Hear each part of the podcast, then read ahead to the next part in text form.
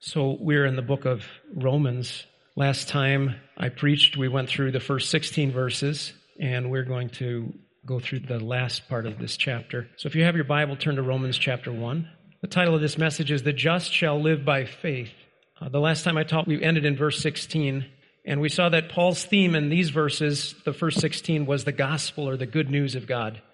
We learned that Paul was not chosen as an apostle because of his personal righteousness his religious pedigree, but he was selected by God when he was ignorant of God's big picture. He didn't understand God's plan, though he thought he was serving God. He was actually violently fighting God's plan of redemption through Jesus Christ. He was persecuting believers, violently arresting them and giving consent to their death. To magnify his own grace, God called Paul when he was the chief of sinners and persecuting Christ himself. Remember when Jesus arrested him on the road to Damascus, he said, Saul, Saul, why are you persecuting me? See, to persecute the church, to persecute believers is to persecute Christ. He said, it's hard for you to kick against the pricks or the goads. It's hard for you to kick against a sharp stone object. And yet God called Paul in his sinfulness to be the apostle to the Gentiles. Paul had nothing to boast about in himself when it came to his salvation or his calling. All the glory belonged to God alone. Paul was saved by grace through faith, and now he considered himself a debtor to tell everyone about this glorious gospel that saves undeserving sinners from the wrath of God. Remember verse 16.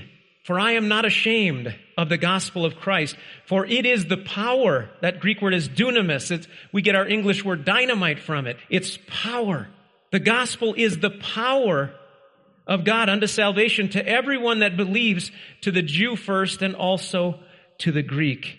Paul experienced and believed the power of the gospel to save when combined with faith in the person who hears it.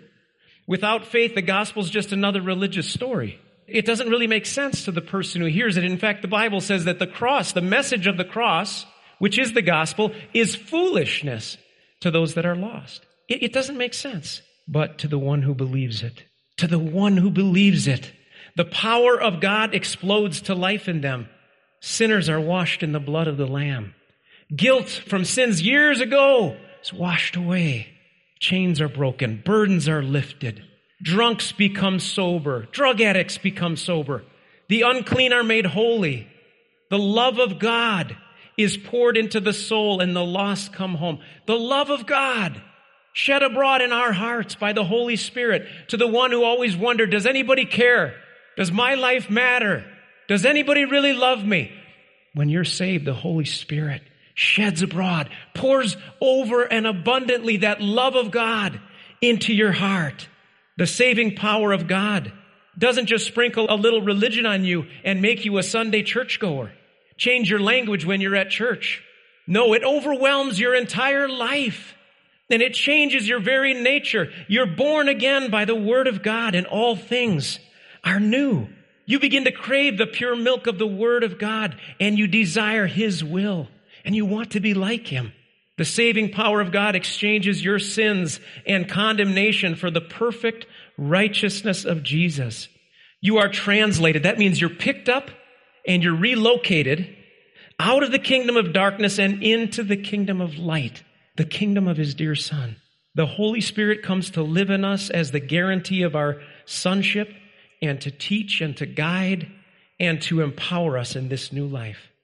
The saving power of God unites us with Christ in his death and resurrection. It delivers us from the power of sin and death, and it guarantees our resurrection that we will live with him forever in glory. Hallelujah. Listen, Jesus didn't come to give us religion. He came to save us to radically save us. Let's turn now to our passage in Romans 1, and we'll start in verse 16. I am not ashamed of the gospel of Christ, for it is the power of God unto salvation to everyone that believes, to the Jew first, and also to the Greek. Verse 17, for therein is the righteousness of God revealed from faith to faith. As it is written, the just or the righteous shall live by faith. The gospel reveals the righteousness of God from faith to faith. Where has God chosen to display his righteousness in the earth? Where has he decided to put it up on display to declare it? In his children. In you and in me. That's where he's chosen to display his righteousness, to put it and to work it out and to reveal it before this whole world.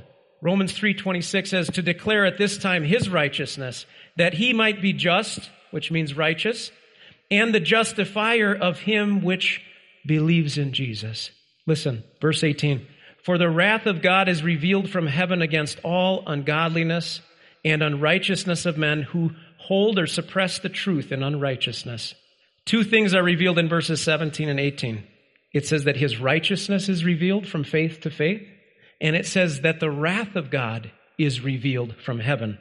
Listen, it says the wrath of God is revealed against all ungodliness and unrighteousness of men who hold or hold down or suppress the truth. There are two groups of people here those who respond positively to the gospel by faith, and those who respond negatively to the word of God, who rebel against the word and they suppress it, they push it down, they don't want to hear it. Not only did they not want to come to church, they don't want to hear it if there's someone in the workplace talking about Jesus. They're just like, oh man, nah, you're not going to really bring all that in here, are you? The wrath of God. This doesn't comport to, with much of our modern day preaching today. We want to think of God as just loving. We want to think of God as just bringing us to heaven and singing on clouds and playing harps. But the Bible says that the wrath of God is being stored up for those who are unwilling to receive his gospel, unwilling to receive his son. Many mistakenly believe that because they have rejected the truth and they're now living how they want, and there's no instant wrath coming down from heaven, that the judgment will never fall. They're just like, you know what, I've been living without God for a long time and things are going pretty good for me, right? But scripture tells us that God is long suffering toward the wicked. He's not pouring out his judgment because he doesn't want to judge the wicked. He takes no pleasure in the death of the wicked. He wants us to come to repentance, to come to salvation. God's delight is to show mercy. But the wicked is deceives in his own heart and says, you know what? I, my life is pretty good. I live how I want and I haven't faced any judgment yet. Romans 2 5 says, but after your hardness and impenitent, that means unrepentant heart, you're treasuring up unto yourself wrath against the day of wrath and revelation of the righteous judgment of God. Listen, when all that period of time where God's being merciful and long suffering to you and you're going your own way, you know what you're doing? You're storing up wrath for the judgment. You're compounding the interest of God's wrath because of your sins and your unwillingness to turn to Him when He has been so kind and good and offering you mercy. That's a scary thought. People think, oh, I'm not going to have to give an account of God. He's just going to forgive everybody. That's not what the Bible says. That Lamb of God, Jesus, it says in Revelation, he treads the winepress of the wrath of Almighty God. His vesture is dipped in blood. He's going to judge the wicked guys. Thanks be to God that he has delivered us from the wrath to come. That Jesus took the wrath of God upon himself, that those who trust in him are delivered from condemnation. Verse 19, because that which may be known of God is manifest in them, for God has showed it unto them. God has put a basic knowledge of who He is in every person. Listen, no one can say, well, I didn't know. I didn't know that there was a God. It says, that which may be known of God is manifest or revealed to them, for God has showed it unto them. John 1 says that Jesus Christ is the light that lights every man that comes into the world. He gives some light to every man in their conscience. Listen, Verse 20, for the invisible things of him from the creation of the world are clearly seen. Clearly seen, not foggy, clearly seen. The invisible attributes of God are clearly seen, being understood by the things that are made, even his eternal power and Godhead, so that they are without excuse. Psalm 19, 1 through 3 says, The heavens declare the glory of God. You know what a great witness of God is? Just go out on a starry night and look up, look up at the sky. Look at the stars. The heavens declare the glory of God, and the firmament shows his handiwork. Day unto day utters speech, and night unto night shows knowledge. There is no speech or language where their voice is not heard. There's no, there's no remote continent or no remote island where that message isn't being proclaimed day after day. The nature of God. Man is without excuse. He cannot say, I didn't know better. No one ever told me. Verse 21, because that when they knew God, they glorified him not as God, neither were thankful, but became vain or futile or useless in their imaginations, and their foolish heart was darkened. Listen, it says there was a, a, period of time where they knew God or they had a knowledge of God. This is not saying that they had saving faith or that they fully understood the gospel and they received it. This is saying there's a general knowledge that God gives to everyone, a light of Christ coming into the conscience and the mind, drawing men to himself. But it says that when they knew God, they didn't glorify him as God, neither were thankful, but became useless or vain in their imaginations and their foolish heart was darkened. Listen, they didn't glorify him. They weren't thankful. And the effect was that the light or the knowledge they did have, the light went out. Because when they did have a knowledge of God, when they saw God, they didn't acknowledge him and they weren't thankful. How important is thankfulness? How critical is it to respond to the light of God when you have it? Verse 22 to 23. Professing themselves to be wise, they became fools and changed the glory of the incorruptible God into an image made like corruptible man and to birds and four footed beasts and creeping things. You know anybody like that who thinks they're wise and they're really foolish? They've got things backwards. This darkened heart made them foolish and caused them to worship nature rather than the true creator. Wherefore God also gave them up to uncleanness through the lusts or desires of their own hearts to dishonor their own bodies between themselves. The result of not acknowledging God and not thanking God, and when that light was there, pushing it away and suppressing it, was that God gave them over to a darkened mind. They became fools and it says God gave them up to uncleanness. That means they were pressing for their lust. They just wanted to do things that dishonored God, dishonored their own bodies. And God said, if that's what you really want, I'm going to stop restraining you. I'm going to give you up to that uncleanness and the lusts of your own heart. If men are bent on having their own way, eventually God will let them have it. If you are bent on having something, eventually God will let you have it. Verse 25, who changed the truth of God into a lie and worshiped and served the creature more than the creator who is blessed forever. They put the creator out of the picture and they worship the creation as if it created itself. Evolution was not invented by Darwin. It's been in the heart of man for millennia. To reject the creator and to worship the creation. To say every, everything came from itself. Listen, this is, this worship of creation is prevalent in our world today. We have Earth Day. We didn't have Earth Day when I was growing up. It was invented, I think, in the 90s. Most people are more concerned about the earth and the environment than honoring God. Christians should be good stewards of this earth. Don't get me wrong. We should care for this earth. We shouldn't be foolish polluters, right? We should be good stewards. But we know that this present earth is reserved for fire and judgment, and it will be replaced by a new heavens and a new earth where righteousness dwells. Verse 26, for this cause God gave them up to vile affections. Again, God gave them up. He stopped restraining. He stopped holding them back. He said, if you really want this, I don't want you to go this way.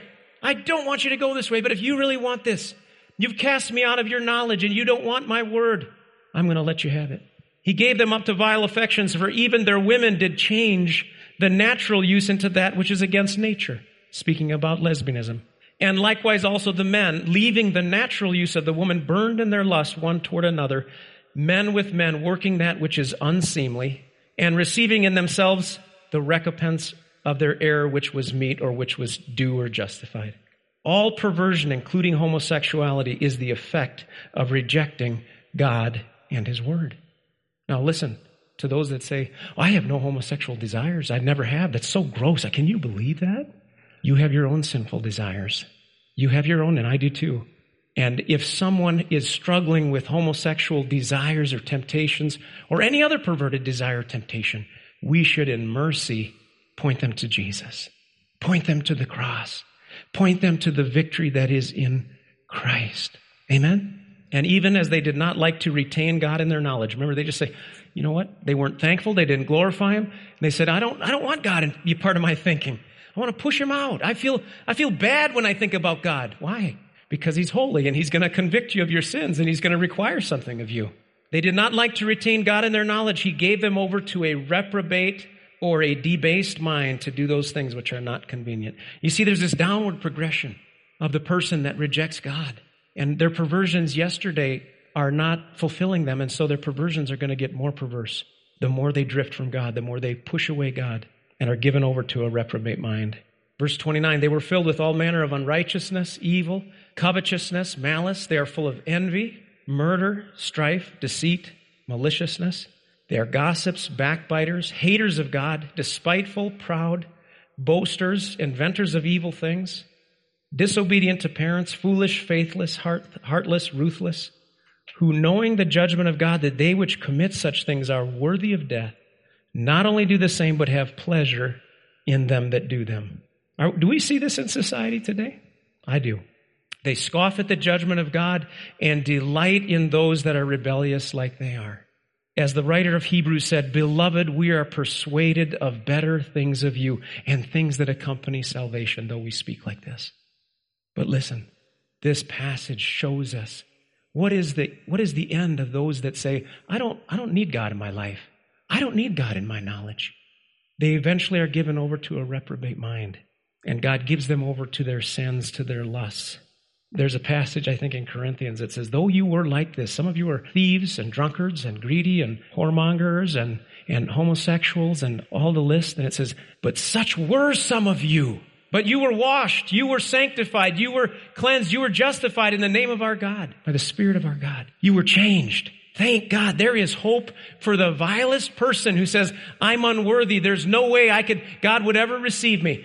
The blood of Jesus is greater, friends. The power of the cross is greater to cleanse and redeem and to make new. Hallelujah. Let's go back to the passage in verse 17 where Paul says, the just shall live by faith. Paul shows us over and over again that God gives us the free gift of Christ's righteousness when we believe in Jesus. This is so deep and so awesome. Please try to get what the Holy Spirit wants to say to us today from His Word. God sees us just as He sees Jesus, the perfect one, when we are born again through faith in Him. He sees us the same. He imputes, He charges the righteousness of Jesus to us when we believe on Him. That is awesome. That is awesome. But notice that the righteousness of God is revealed from faith to faith. We begin by faith. That's how we are saved, right? We're saved by grace through faith, not of works, lest anyone should boast. We begin with faith, but it's faith to faith. It's a continuing in faith. We don't start with faith and then try to perfect ourselves by the law, by our own efforts, by trying harder. We walk in the Spirit. We continue to walk by faith. Galatians 2:20 Paul said, "I am crucified with Christ. Nevertheless I live, yet not I, but Christ lives in me, and the life which I now live in the flesh, I live by the faith of the Son of God, who loved me and gave himself for me." This is very profound. Paul says, "I'm crucified with Christ." Nevertheless, I live, yet not I, but Christ lives in me. And the life which I now live in this body, I live by the faith of the Son of God who loved me and gave himself for me. He said, I've been saved, but I've been more than that. I've been crucified with Christ and I live. I live now because of him. And he said, the life that I now live, I live looking to the Son of God by faith in the Son of God. You see, righteousness is revealed from faith to faith. But so many of us as believers, we come to Christ, we experience that cleansing, that amazing change, that victory. If we're a drunk, all of a sudden we say, I'm, I'm, not a drunk anymore. I don't desire liquor anymore. How is this? This is incredible. And this washing of the Holy Spirit and the blood of Jesus and this hunger for the Word of God. And you're like, man, this is awesome. This is incredible. And then you live the Christian life for a few years and you say, well, all these kind of big sins kind of fell off of me when I got saved, but now I got these other things in me that I keep fighting, that keep getting the, the victory over me, and I, and I, I'm kind of losing my joy, and I'm kind of losing my strength, and I'm losing my drive. Is, is this what this is supposed to be? I thought, I thought I was free. The Bible says, whom the Son sets free is free indeed. Why do I not feel free? Why am I still going back to those old things? Listen, the just or the righteous shall live by faith. There are two ways to live life for God. One does not work at all, never has, and never will. And yet most Christians are still trying to live this way. Do you know what it is? It's through the law. Paul said in Romans 7, there's nothing wrong with the law. The law is holy, just, and good. It's spiritual, but there's something wrong with me. I delight in the law. I look at God's word and I say, that's right, that's right, that's right. I need to do that. I need to obey that. I'm going to do it. I'm going to go out on Sunday after I heard that great message and I'm going to keep, I'm going to do it. And you don't even realize, we don't even realize that we're looking at God's word and we're trying to do God's word by the law. Guess what? Do you know what the, where the law points? It points to you and you and you and me and says, this is my standard. Do it. Let me tell you something. There's no one in this room there's no one on this planet There's no one on this planet that has ever lived or, or will ever live that has been able to take God's law and to please God. The just shall live by faith. A different way, a different way. Looking, looking, listen, to walk in the Spirit is to still look at the, the Word of God, see its righteous requirements, and then not look at myself to fulfill it, but to look to Jesus Christ by faith, to say, He has gotten the victory. He has won the victory over my lust, over my pride, over my jealousy, over my tongue. He has won the victory. And God says, look to me and find my victory. Friend, if you live by the, if you try, the law is a mirror. It shows us our sin. Now, if you take that mirror and try to wash your body with it, it doesn't work.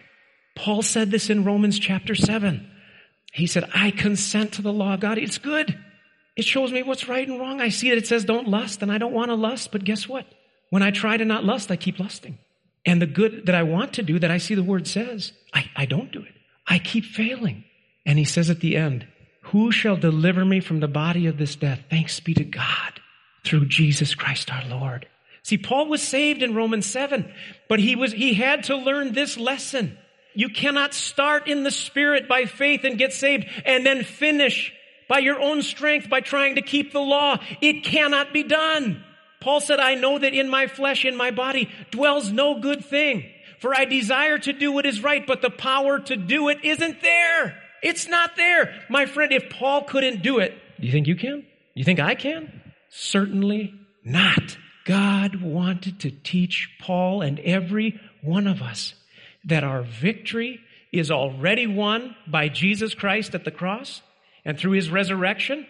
The victory is already won and we experience that victory which is ours by faith. The just shall live by faith. Not just be saved by faith, but we're going to live by faith. We're going to walk in the Spirit and we're going to have victory by faith. Paul said, I am crucified with Christ. And then in Romans 6, 5 and 6, he says, For if we have been planted together in the likeness of his death, we shall also be in the likeness of his resurrection, knowing this, that our old man is crucified with him, that the body of sin might be destroyed, that from now on we should not serve sin. See, when Jesus went to the cross, he took our sins to the cross. And he took that spiritual, unspiritual body of sin, that old man, that flesh, to the cross with him. That's why Paul said, I am crucified with Christ. Nevertheless, I live.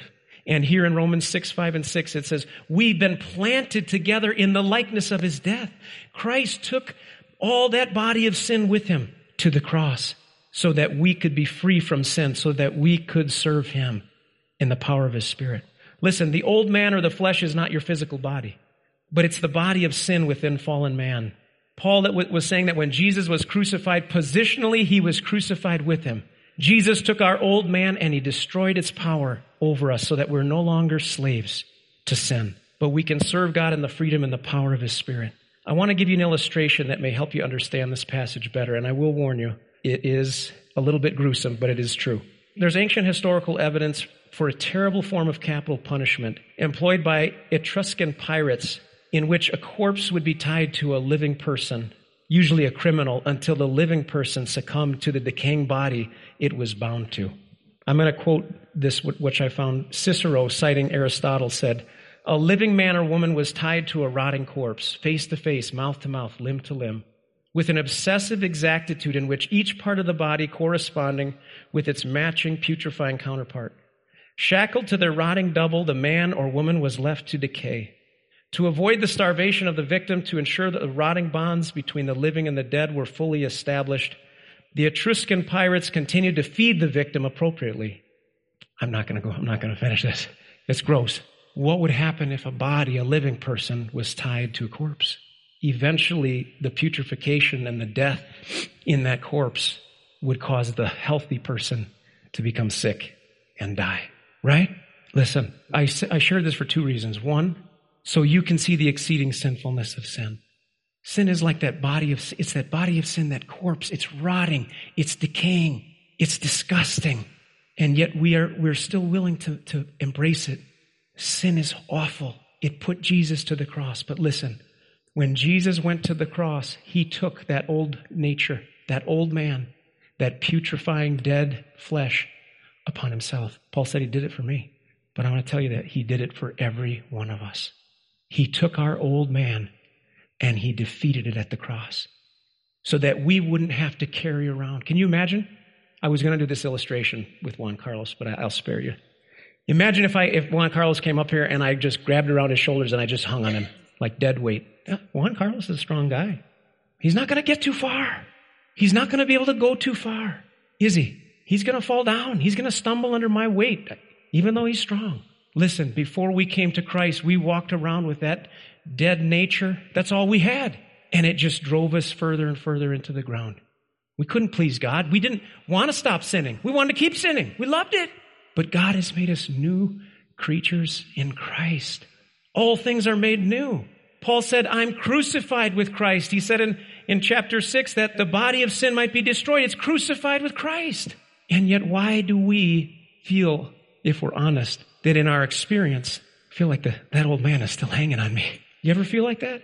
Do you ever wear a hat like all day or maybe four or five hours and you take it off and you think it's still there? You ever have that happen? It's like it feels like it's still there because you've been wearing it so long. Listen, Christ has defeated the power of sin and of the sinful man at the cross. He wants us to claim his victory and believe his victory when we're tempted. Instead of looking at myself or just saying, you know, the scripture says, don't lust at a woman. If you lust at a woman, it's like you've committed adultery already. I know that, Lord. If I'm living by the, the, the operation of the law, I'm going to look at the word and I'm going to go, okay, better do what's right. Better do what's right. Guess what? That doesn't last. It's going to take you down. You're going to fail. But when I am tempted to look lustfully at a woman or think wrong thoughts, if I look to Jesus and say, Jesus, I'm looking to your victory at the cross. If I live by faith in the Son of God, His victory at the cross, which I positionally have, becomes mine by experience. That's how Jesus wants us to live. That's walking in the Spirit. It's yielding to the Spirit when we're tempted to sin. We don't look to ourselves to fulfill that, to, to have the strength. We look to Christ. Do you understand that? I hope you get that. I hope you get that. We need the Word of God. But my friend, Paul had the Word of God in Romans 7 and he was still going in this circle of defeat. It wasn't until he realized, I'm, I'm dead to the law. I'm dead to that old way through the body of Christ. I'm dead to that old way of living in my own strength. It doesn't work. It can't work. I'm looking to Jesus for my victory. Thanks be to God through Jesus Christ our Lord. In ancient Israel, you remember that God promised the Israelites that they would inherit something. Remember what that was? the promised land, right? I'm going to bring you into a land which flows with milk and honey, where, where there's iron in the mountains and you can mine brass and you can make things. It's going to be an incredible place. Sounds great, God. But there's a problem. What's that, God? There's a bunch of giants living in that land. Well-trained armies living in that land. And their people are more numerous than our people. God said, I'm giving you that land.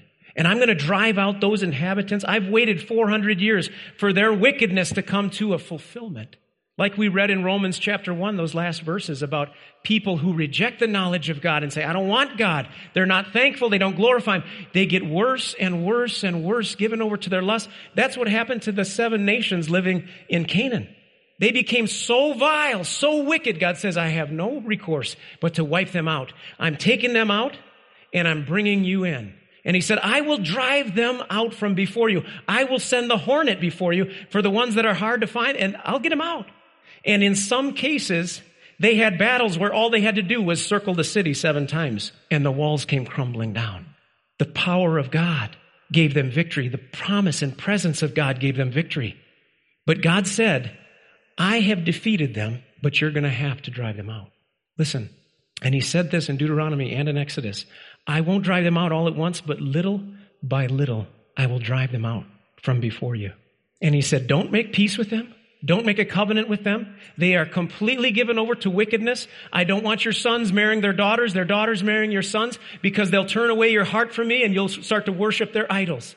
I'm bringing you into this good land, but you've got to believe me for my victory, and I will give you victory over every inhabitant, giants or not. You're going to wipe them out. Caleb and Joshua, when the first 12 spies went into the land, when Moses was alive, came back and had a, they brought the, the, the big grapes, remember the giant grapes? And 10 of the spies said, it's a good land. It's amazing. But we're not able to enter in. There's, there's armies there. There's giants there. We, we, we, we're gonna, we're like grasshoppers. But Caleb and Joshua had a different spirit. And they said, we are well able to overcome. Their protection has departed. God has promised us the land. He's already given us the victory. Let's go up at once and take it. That's what God wants us to do as New Testament believers. When you struggle against whatever it is, you name it, and it stands before you, it's like it's a giant. I've tried before and I can't beat it. You say, God has promised me the victory through Jesus Christ, through the cross. That's my victory. And I'm telling you, if you will put your eyes on Him and yield to what He is leading to you according to His Word and His Spirit, you will experience victory. You know what happened? The people couldn't enter in for 40 years. They wandered in, in the desert. God sustained them. He cared for them, but their carcasses fell. And Joshua and Caleb were the only men over 40 years old, or was it over 18, that entered into the promised land. They said, We are well able to come to enter in. He said, They are our breakfast. They're our bread. The enemies of God. When God says, I've destroyed them, it's already done. We just have to walk in it. That's why when you read the scriptures and it says, Put to death, therefore, your members which are upon the earth, what we're to do, we're not having another crucifixion. We're taking those lustful thoughts, those sinful things that are in our heart. We, listen, the old man is defeated, but you will always, as long as we're in this body, be tempted. Right? The old man isn't hanging on you anymore. He's just tapping you. And you are free. And I am free to not sin by the power of Christ, what he's done. But you also are free to sin. In fact, in sign language, you know this. This is temptation. It's the tap on the elbow. That's what the old man does. And sometimes it feels like he's there at our ear speaking over and over again. And sometimes it feels like the hat's still on, like he's hanging on us. Turn to Jesus Christ. Turn to the cross. Like Jesus, you've won the victory. You've crucified my flesh with you. You took that hanging corpse and you took it upon yourself on the cross. You have defeated it. You see, the Israelites that didn't believe God for victory, it was theirs positionally. They did not experience it. Listen, don't think that your victory is going to come. Listen, I'm all for praying for people and praying for God's victory to be realized. But sometimes we think if I just come forward and there's some special guy with an anointing and he prays for me, I'm going to be free. Let me tell you something. You already have all the victory in Jesus Christ at the cross. All the victory is there. You need to apply it by faith. Apply that victory. Walk in the Spirit. Listen, in the book of Judges, it says, now, after the death of Joshua, it came to pass, as Judges 1, 1 and 2, that the children of Israel asked the Lord, saying, Who shall go up for us against the Canaanites first, to fight against them? And the Lord said, Judah shall go up. Behold, I have delivered the land into his hand. God said, I have given you the victory. Now walk in it. Walk in it. Walk in my spirit. Walk by faith in me. Sad story is that Judah did pretty well they pretty much eliminated all the enemies in their land. But many of the other tribes only did a partial fight against their enemies. They only drove out a few tribes of the enemies, and then they put the enemies under tribute. In other words, they just had a compromise with them. They said, you know, these people are kind of tough to kick out. we, have made some progress and some victory. Let's just settle down here. And you know what? They got iron chariots. You know, there's some, there's some giants still there. I, I, let's just settle down here. And they settled for compromise when God said, drive them all out. And you know what happened in the book of Judges? They started the cycle. They didn't fully obey God. They didn't drive out the adversaries and they made friendships with the enemies in the land, shared the marriages with their daughters and sons, and they fell into idolatry. They lost their privileged position. They fell into bondage and then they'd cry out to God. God would raise up a deliverer, deliver them, and then the, the, the deliverer, the, the judge would die, and then they'd start the cycle all over again. All over again. Listen, God has better things for His church. Haven't we circled this mountain long enough? Listen, I'm not saying that when you understand this that you're going to go out and have perfect victory and never sin. Listen, I'm not saying that. It's little by little, but God wants to teach us to walk in the Spirit and not fulfill the lusts of the flesh. We've been given the victory through Jesus Christ. Let's throw off discouragement. Let's throw off the lie that we can't have victory, that we're just always going to be this way, that we're never going to break through.